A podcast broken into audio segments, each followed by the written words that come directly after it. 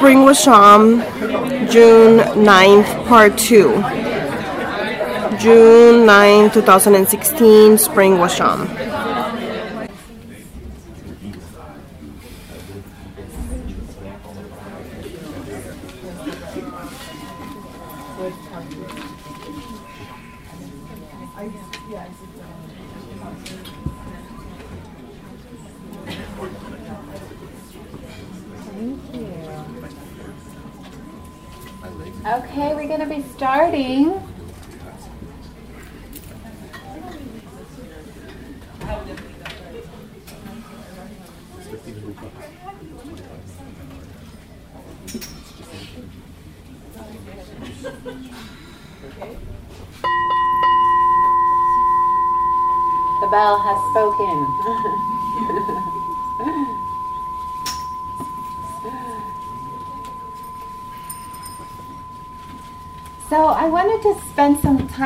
Tonight talking about what we're doing on our spiritual path anyway. Like, what are we doing?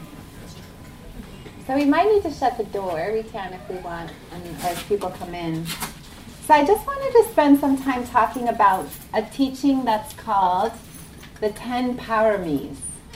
Paramis is a word translated as power. So you can say the Ten Powers or is also a word translated as perfection. So this is like the 10 perfections. I think I like the 10 perfections best. And these are qualities of heart and mind that we develop. And the idea is that you develop them till they become powers on the spiritual path. These actually become your qualities that you develop by doing mindfulness practice, by leading a spiritual life. And I think that it was worthwhile to talk about it. It's kind of a lot. So I'm going to talk about them quickly and then I'm going to highlight a couple of the ones that I'm particularly working on. Because at each stage of your life, you may take on one of these and cultivate it intentionally. And you know, that's what we're doing throughout our whole spiritual life is we're cultivating. You got to look at yourself like a gardener. You're cultivating, you're tilling your soil in your mind right? You're tilling it. First, it's hard and clay and packed, and there's like old cigarette butts stuck in it and Coke bottles, and right, you go in there and it's like, ah, most people don't want to be in their mind. Hence, people don't like the present moment, right? It's hard.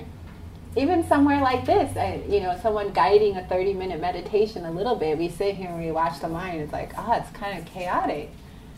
Or it's so, un, it just the mind has a mind of its own. Often the, the, there was this funny cartoon one time where this guy goes into a psychiatrist and he has one of these like those monkeys that go like this, you know. And he was like, I found this in my head, right? it's like, excellent. we all have that crazy monkey in our head, right? We can't hear anything. There's ah, just chaos in there. So we're always cultivating on this path. We want to do two things. We want to plant the seeds of happiness and freedom. This is very key. This is what the Buddha talked about. There's seeds that must be planted in order to be liberated person, in order to be a happy person. A wise person knows the difference between the seeds to happiness and the seeds to suffering. I would say that's a clear definition of wise being, wouldn't you? Mm-hmm. Right? And they're no longer planting the seeds of misery, pain, suffering, hell realms. They're like, aha, I got it. These are the ones that we want to plant. So these paramis are those seeds. That's what we want to go forward with. We want to learn this. We want to cultivate. We want to let go of the habit of planting those seeds that lead to pain and we want to become the gardeners and tilling our soil appropriately, planting the seeds that lead to happiness, freedom, joy, not only for ourselves, but for all beings. I want to say that again, not only for ourselves, but for all beings, because your trees that are growing affect not only you. We can see this now in the world, can't we? One crazy mind can affect a vast number of people. When awake mind, also affecting a vast number of people. It's your choice. You see the seeds clearly there, right? Wow, he's cultivating those, she's cultivating those, or he, whatever. Right? You can see the difference in what you get at the end of the day. Right? And we want to be those people who are seeing clearly with wisdom. because we want to be free and happy. But we have to know the causes of happiness. It's not enough just to want to be happy. You have to know what the causes are. You could wish and wish and wish and wish and do the same actions that are, it's like we're a boat tied to a dock, uh, uh, you know, the dock. And we're trying and trying to row, but we're tied. So you could be putting a lot of effort in, but if you're not understanding this core teaching, then you're not you're not going to grow the way you could. The garden is just not going to flourish the way that it, it, it can. It has to have a certain type of moisture. You can put seeds into beautiful, amazing fruit seeds of trees into great soil and they'll grow. But if you put that same seed into dead soil, it will die. It needs support. And so we're watering our minds. So we're, we're gardeners. We're tilling all the time. And your practice is meant to be that. Our meditation practice over time transforms our mind. And then therefore our therefore our actions are transformed. Because you're only acting from what your mind is telling you, right? And everything comes from here. Right? Think with a clear mind, clear actions follow. When the monkey's in charge, not so good, right? We know this on some level. This is clear. We, we do know this. So I'm not telling you anything that you don't know. So the Buddha is an interesting life because it's a legend or you could you know and i always tell people to relate to the buddha in whatever way makes sense for you. For me sharing with people who have many different practices maybe they have some christianity mysticism some hinduism a little bit of this some sufi dancing african dance classes yoga that's us right? So you could just look at the buddha as a psychiatrist. This person knew about the mind my gosh, he really did. We studied teachings are all like very specific, like how you perceive reality and how this. Uh, it's like, oh my gosh, this person really looked at consciousness, and he didn't care about who you were, your class, your orientation. He was like, you can be free if you have a mind. You can follow a path to get free. So that's very interesting. So look at the teachings as just that. Other people, they'll feel more, they'll resonate deeper but I just want to phrase that because a lot of people are new to Buddhist based philosophy, but you don't have to become something to know about this. You don't have to wear beads, you don't have to shave your head, you don't have to chant. This, none of that. This is about being real right here, right now. We're in Oakland. We're lay people, right? We're not in the mountains on the mountaintop, although we may some visit there. But let's just be practical. How can this help you here and now? That's kind of all I'm really interested in anymore. How do I cut through and we apply this to our life now? So these 10 paramis, they're pointers. And the Buddha had an interesting way of teaching because, as you know, he taught rebirth. Rebirth meaning this truth in his mind or in the, the truths that a lot of Christians have of this is not your first life. You know, this is one of many lives. And so when he would travel and teach throughout India, wandering, he's from India, as you know, he was wandering around, he would stop all through the texts and the suttas, he would stop at various places and then laugh. And then all the monks and nuns would say, What, what, why are we stopping? And he would tell a story, ah, I was a so and so in a past life, and then a whole beautiful teaching story would come. I was a merchant, I was this, I was that. Often he told stories about when he was born as animals. And uh, those whole animal teachings uh, are whole books of that, you know. Uh, and beautiful, you know, when he was born an elephant or a parrot or something. So he would always share about his past lives and his community, particularly his cousin who was his attendant, would often ask when something negative would happen to somebody, he would ask why, and then when somebody died, he would say, Where are they going? Right? And sometimes the Buddha would answer him in that. But also, he only answered though if it was going to become a teaching. It wasn't just for knowledge. It was like, well, let me explain to you what happened to this person and why they're going here or what's going on with them, why they have all this suffering or what is going on. Or he would try to explain it in a way that was a Dharma teaching. And so he would talk about his own rebirths, and he would say, for long periods of time, I perfected these 10 qualities. I worked hard, even born as a lowly, you know, blind donkey. I would practice these. I, he was aware. He said even an animal that he was he was practicing, practicing, practicing because he so wanted these qualities to be perfected. And upon perfection, they say that leads to awakened consciousness. So I want to go through them, and they're not going to be anything unfamiliar. You know these. I'm just going to remind you. We all know this, but it's funny we forget. And isn't that how it always is with the teachings? You could hear the most profound talk, walk outside, get in your car, and be like, "What did she say?" about the mind is the monkey. It's like banging starts, and we're like, "What are we doing? I don't know." Even you could have heard the most profound thing with any teacher, right? I, I remember hearing teachings from the Dalai Lama and be like, "Oh my God, the emptiness!" Walking out and being like, "Oh, what are we doing? Why is this happening?" Getting weird message and reacting and like, "What?" Right? Because I forgot already. So another word for mindfulness is remembering. Hmm. We have to remember a trillion times the truth over and over and over because just like that, just like that, it goes. Okay, so don't feel bad if you forget all of this at, by nine o'clock. It's okay. don't try to remember. Just let it. Somewhere you'll remember this that you know this because I'm not saying anything you don't know. Okay, this is all stuff that's in you and in me. The practice again is about removing the obstacles that obscure this. Right? The monkey mind isn't who we really are, it's the obscuring mind. It's the mind that clouds the truth. We're the diamond. We just don't recognize that. That's the core teaching as well, right? We're just in a state of forgetting who we really are. So this is very important. So of course the first um, parami is generosity. And it's interesting when teachers from uh, India or Asia come here, they think it's funny that we teach meditation first. They're like, if you go to Thailand or Burma or anywhere in Southeast Asia, they'll go on for teachings for a long time about generosity before you get any meditation instruction. It's just a way that the fabric is woven differently. Like if you know this, then you move on to the next thing. So the second parami, so the first is generosity, the second parami is virtue. So we love that, right? Virtue. It's abiding by having the sense of really high ethics for yourself, right? It's not anything that you don't know. It's it's like when we commit to ethical life, we have to make powerful choices that sometimes the egoic mind's like, right? And we think, no, I live by a sense of ethics.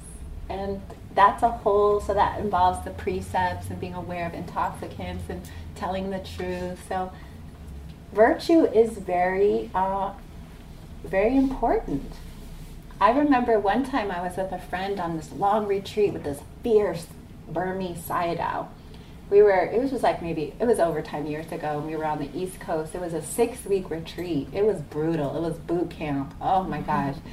You couldn't, we, we couldn't eat after 11 a.m. in the morning. We were up at like 4 you have to be mindful every second. That was kind of the, and we walk and sit and walk, one hour sitting, one hour walking, one hour sitting, one hour walking. And everybody told me that he could read your mind, so no naps were allowed. So anytime you're like, he would know. Like if you came in, he'd be like, they go through the translator, how many hours did you sleep? And then the person would be like, and then and then he would just ring the bell, and he wouldn't even talk to you. That was it. Goodbye. His, meetings were every day, and they were brutal. If you said any little thing, he'd look like, "Get out." It was kind of like a zen. It was like a zen sesshin.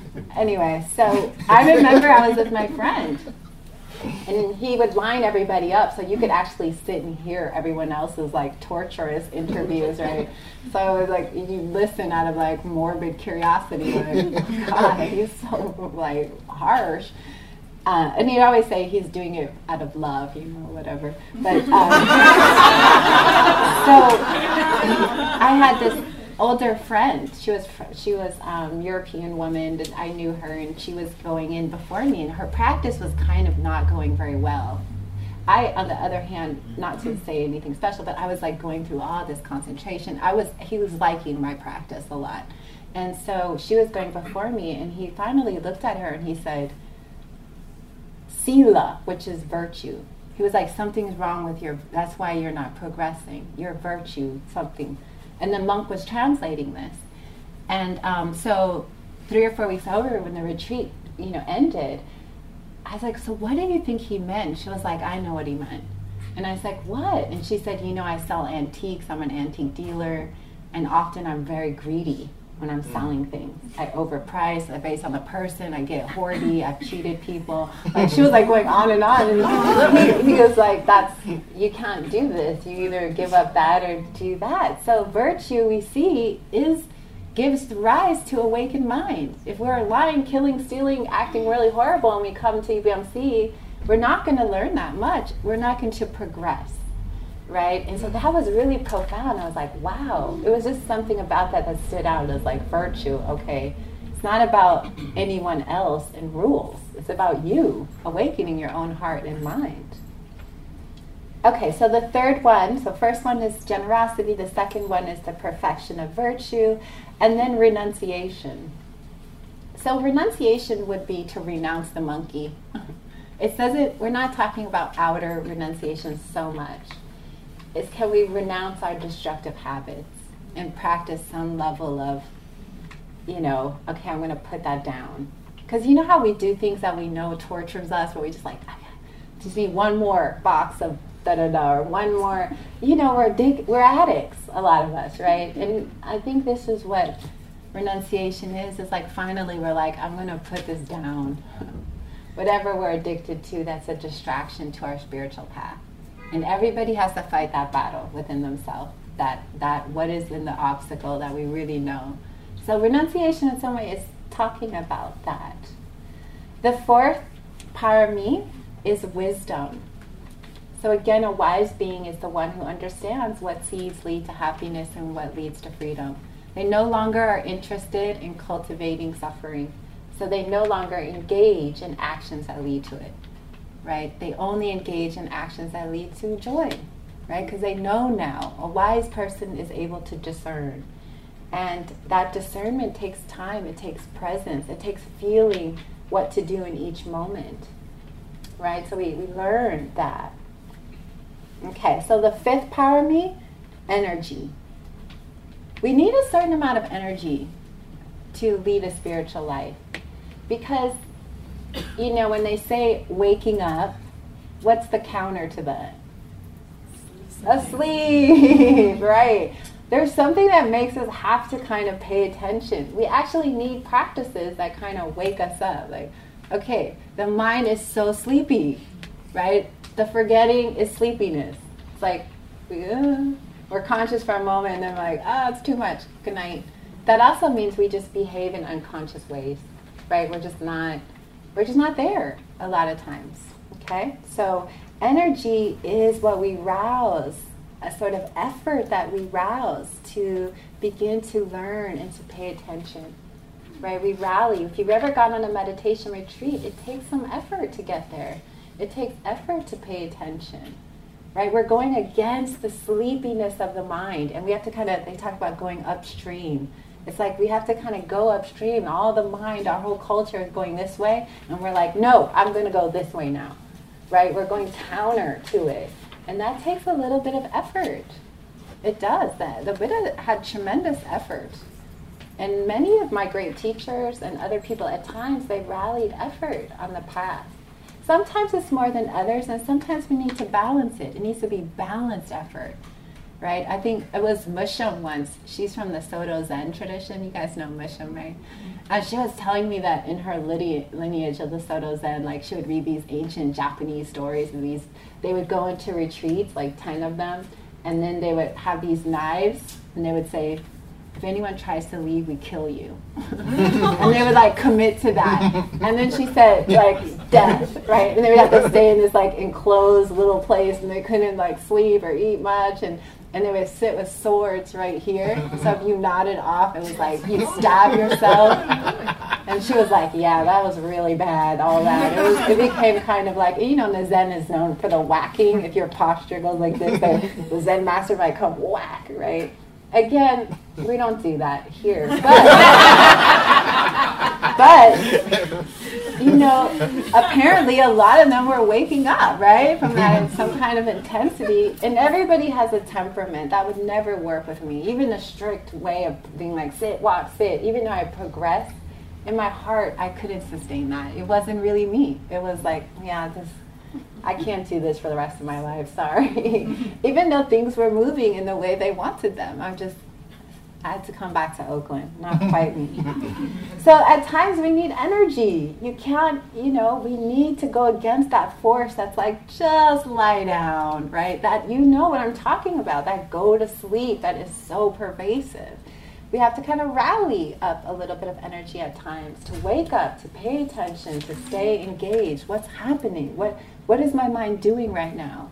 And not just follow the trajectory, but to wake up. Is this true? What I'm thinking, what I'm doing, what am I like paying attention? We turn the light on.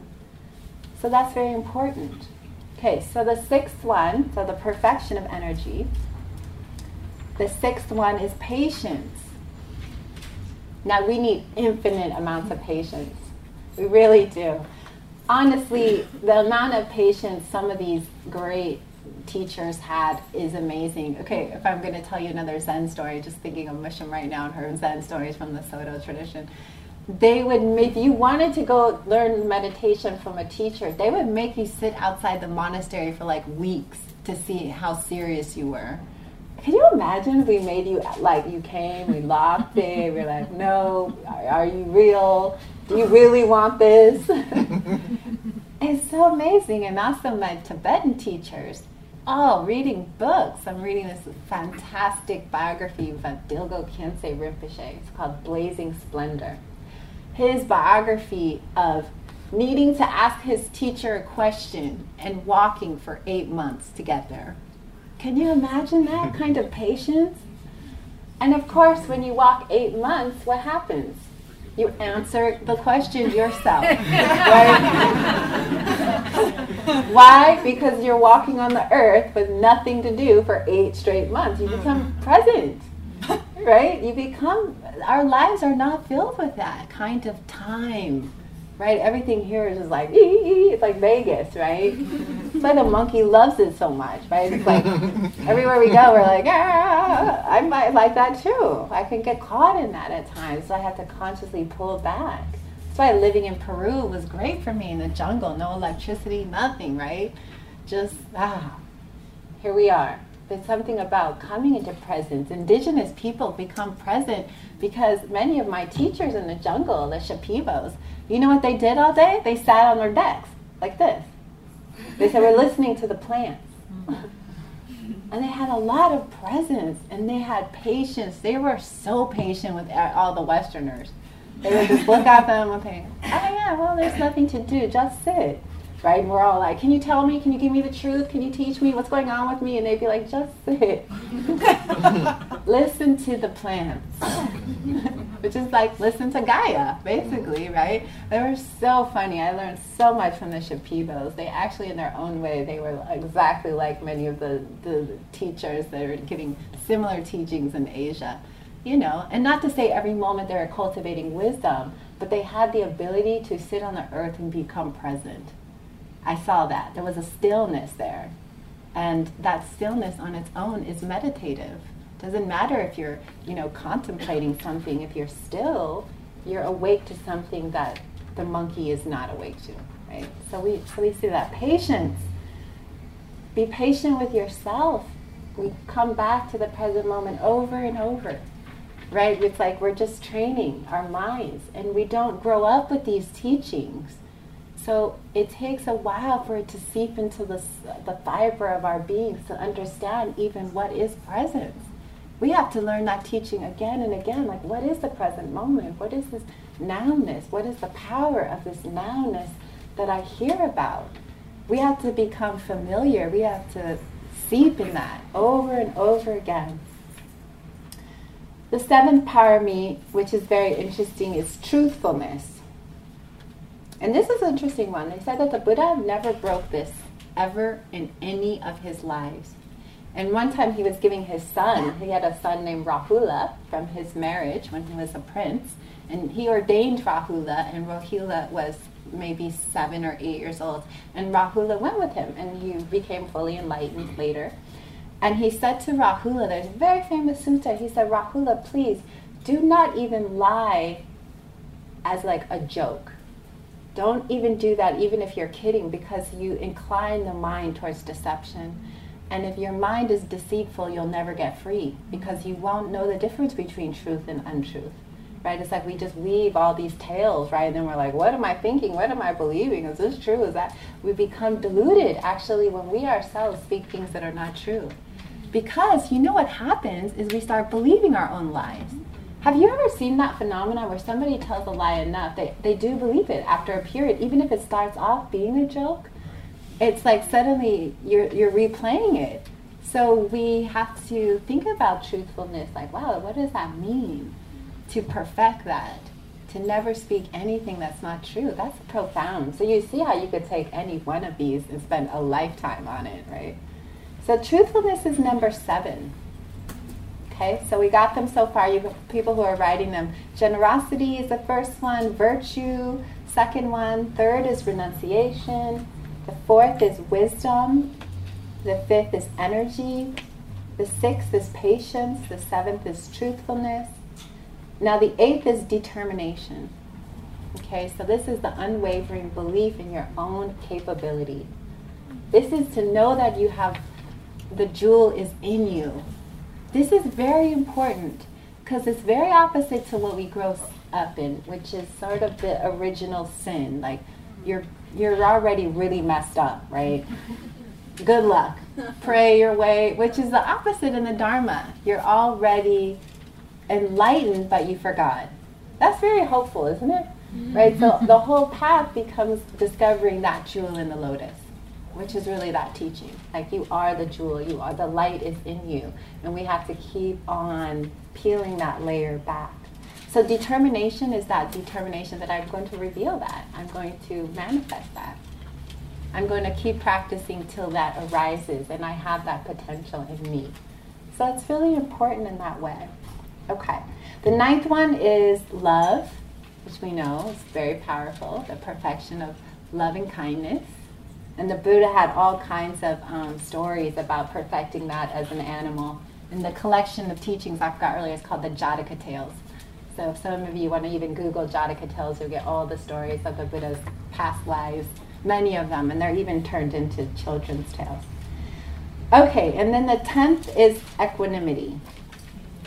Okay, so we have these are the qualities that on your path these are, this is the map of where we're going, these 10 qualities. And we want to move in this direction. So you may want to take up one of these. Right now I'm working a lot with generosity. I started working with it very intensely when I came back from Peru. It's just something that started to move in me more and more and I started reflecting on it. And but other times I've really taken on virtue. I've really taken on truthfulness at times because when I was younger, I was always shading things a little this way, and was, you know, like I just saw like right away. I was like, yeah, this one. I was a big storyteller as a kid. I'd make up huge stories and get everyone all freaked out, and I thought it was funny, um, and because I was very believable as a small child, people would go. And often they were things like I didn't like my stepbrother, so I would say he was killed or it was bad. Anyway, I've grown from that. But there was early seeds, and my parents, my mother was lied constantly. So I was always having to tell lies to get things. You're like, why should I there say that? You know, I'd be like, oh yeah, we don't have this, we need a that, you know, and I would always. So there also that was reinforced. But to get what you want, you do the system, you lie, you say you need this, even if you're okay, you do. You know, so I grew up with that. And so that was a habit to try to get something or, you know, you know how that mind is. So I want to tell a really quick story because, and we only have a few minutes left, but I want to tell a story because I'm working on this parami of uh, generosity. I want to tell you a story about King Ashoka. How many people have heard about that story of King Ashoka? Okay, I want to say there is this movie on Amazon that says it's about Ashoka. It's really a Hindu, beautiful love story, but it's not Ashoka. So I was like, no, this is nothing like the Buddha, the story. Okay, so Ashoka, because I think it has an important message in it. So Ashoka basically was um, a very powerful king in India, okay, after the Buddha died. And he was ruthless, supposedly, for a period of his life. He would have huge wars, he would fight. You know, he was like, they called him like bloodthirsty. So the story happened to him where he was out on a battlefield, basically surveying how he had just, you know, slayed this whole, you know, where, well, you know, wherever kingdom he wanted, he just took it. And he was looking at all these bodies, I would assume, and he was kind of horrified with himself. And at that exact moment, a monk walked slowly by through that. So imagine that a battlefield, and then there's this monk. And that monk woke him up. It was the violence, and then this monk walking, renunciate, just full of peace. He completely transformed. Something in that moment woke him up big time. And he devoted all his wealth, everything then, to the Dharma. He built thousands of temples. I mean, some of the biggest ones. Even how they found these holy places that the Buddha's markers, or where he was born, where he died, were pillars built by King Ashoka to mark these different places. And he built thousands of nunneries. It, the Dharma exploded. His daughter even took some of the Bodhi tree and went to Sri Lanka, his son to Thai. Like they just spread the meditation centers, mindfulness everywhere over India and Asia. So one day, the Buddha was talking about King Ashoka, and he said to his monks, they were saying, Well, how did he get so wealthy? Right? Because he had vast wealth, maybe like billions of dollars, right? He had to become such a king, he had accrued huge amounts of wealth, like huge. So he said, Oh, I want to tell you a story then about Ashoka's previous life. Because the Buddha could see right into someone and see their future life and previous life and how the causes and conditions arose for them in a particular moment, rather painful or beautiful. He would share, like, what led to that. And he said, Oh, I saw his life right before, and I'll give you this teaching. So it's a sutta teaching that's really beautiful about it. And he said, when Ashoka in his previous life was a little boy, he was living with his mother in terrible poverty. They had nothing. And he loved his mother dearly. And it was just the two of them. His father had died, that added to the poverty situation. And so he was out one day and he was playing in some sand and he found this gold colored sand. And he came, became very excited. He thought that he had found gold. And some kids teased him and said, Yeah, that's gold. You have gold, real gold. So he took it all and put it in this little container that he had or he made or something, and he was carrying it along the road with every belief that he was going to give this to his mother, that he just thought this is it, and he had this really strong belief in that, right? That this was real gold. And at that time, they say that the Buddha was alive and he was walking down the road. So they often describe the Buddha with like 500 monks and nuns. Right? They went everywhere on foot. So they were a long line of people walking, right? And Ashoka was on the side of the road and he had his little, you know, cherished bowl of gold that he thought. And when he looked up, they said he saw this, the Buddha and his heart just leapt. And he felt overwhelmed with devotion. He started crying and he took the gold and that he thought he had and he reached out and gave it to the Buddha. As the Buddha's passing, he said, Here, I give this to you. Everything I have, I give to you. It was like spontaneous. And the Buddha reached down and he saw right into his heart what that meant. He saw everything, right? Supposedly he saw that. And he received it as gold. He received it and he said, Thank you, you know, thank you. I see that this gift means everything to you and you're giving it. And the Buddha said, because of that action, it led to him having all that wealth. Mm. So understand that it's not about what you give ever, it's how you give it. we could give somebody a huge check and you could do it with like oh your your company or you know how sometimes people give charitable donations but it's like oh we need to save taxes okay give it to what's that group or da, da, you know that kind of giving has no power in it but if somebody gave someone the very only thing they had even if it was one penny they say that powerful gift, that seed planted in that moment, is more powerful than a trillion dollars given in a kind of nonchalant, not caring way. There's some power in that, but not as much. So I always thought that that story was really interesting one, right? And also they say, I'll say the last couple of things.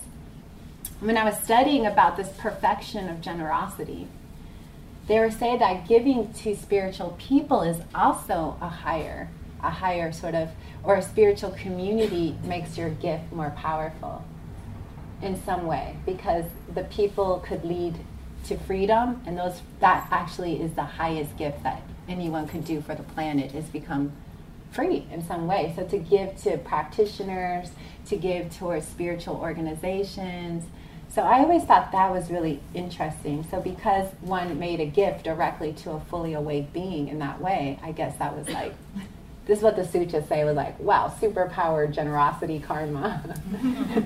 but know that as we leave tonight, this teaching was just about to inspire you about what we're trying to do here, and that these 10 seeds are the seeds that we want to be planting. Bottom line, right? This is these seeds, when perfected, lead to happiness. Even not even perfected, even if you just attempted to practice them for short periods of time, whether you thought about it in a day, you took up one for a month, looked at it in a retreat, that these are what we are doing. This is where we want to go. So I want to end this talk by just saying, may all of us be planting these beautiful seeds of happiness and freedom, not just for yourself, but for all of this. The more I plant, the more you reap. The more you plant, the more I reap. I build a garden, guess who gets to come in it? Everybody. You build a garden, we all benefit. This teaching is always about the collective, interconnectedness. We are not just affecting ourselves, we are affecting all beings by this practice. You cultivating this is for the benefit of all beings. It's very important that we remember this at this stage in our life and not get sucked into these other realities that are going on, right? Those other worldly. So stay on course. Mm-hmm. We have to remember to stay on course here.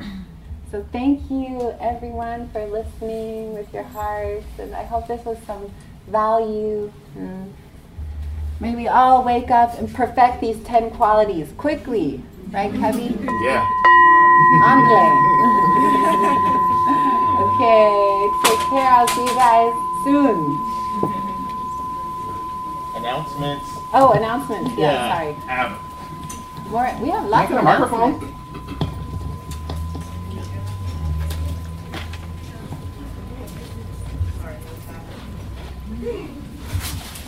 I just wanted to give two announcements uh, coming from two ref- deep refuges I belong to.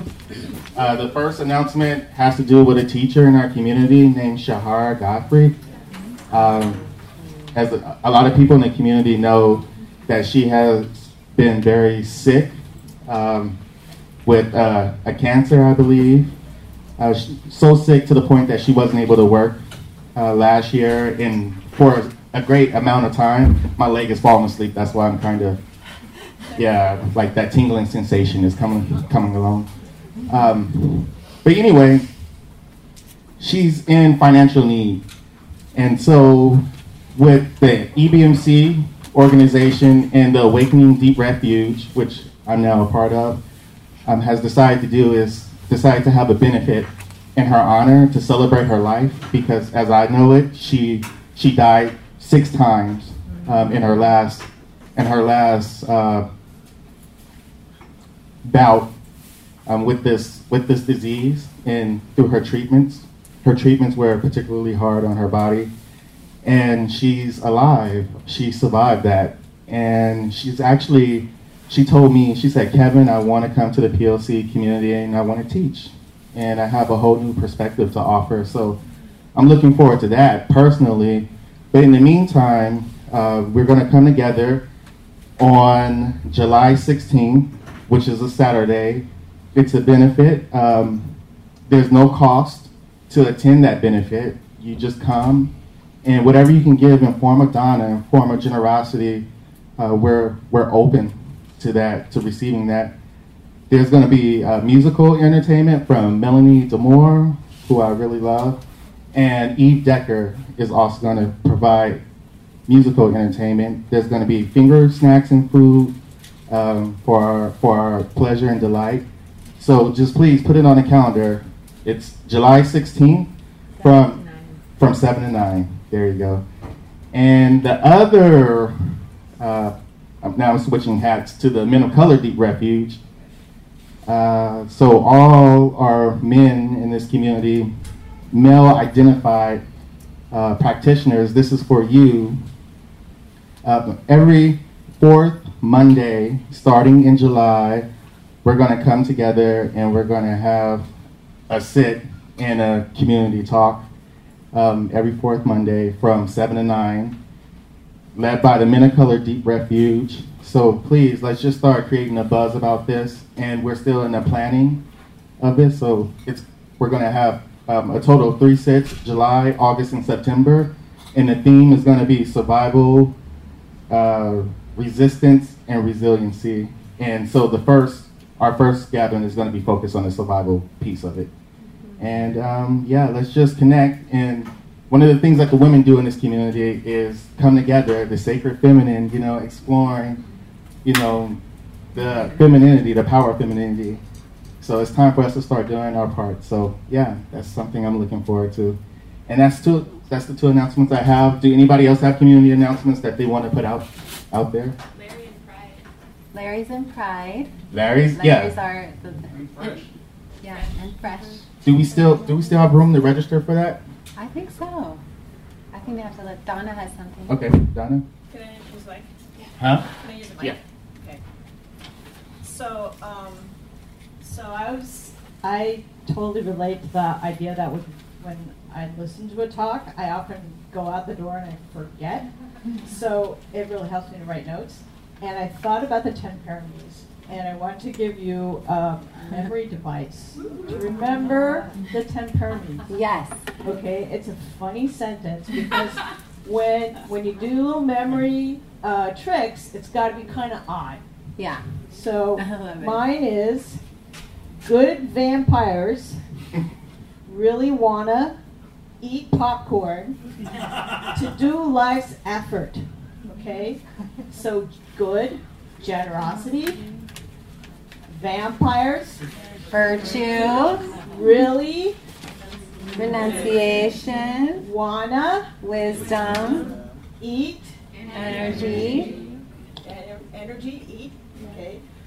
Popcorn patience, to truthfulness, do determination, life's metta, love, effort.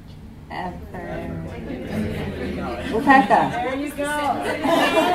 Good vampires really want to eat popcorn to do life's effort. So when you walk out the door, think about Think about that one. Yeah. Thank you. Very good. Thank you, everyone.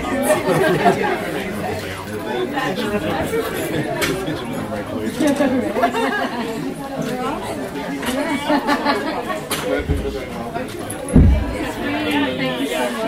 Thank you, Stephanie. Yeah, I saw I sent you an email a while back about the Peru Oh, you did? uh, thing. Yeah, a while back, and you responded when you responded to um, an, an account that I didn't know I had. It was like an iCloud account. So I never checked it, and then like disappeared. I don't know, but then and then I went back to it, and I was like, she did respond. Okay, you know. Oh. So I'm doubling back on that. I'm still interested. I can only go in September. Or September's starting good. in September. Yeah, September's good. Actually, July is pretty much good. Yeah, you should email me again. I'll make sure I have your right email. Yeah, and I'll send it from because sometimes when I send it from my phone, it goes automatically to the iCloud. So I have to be intentional about what account I send it from, so that I know what I'm checking. Um, so yeah, Yeah, we'd love to have you. That's pretty amazing. I've been I've been a little insecure about the, the ayahuasca aspect of it, um, but I just you know I just keep it on my mind, and it just keeps telling me like something you need to do. Thank you for listening. To learn how you can support the teachers and Dharma Seed, please visit dharmaseed.org slash donate.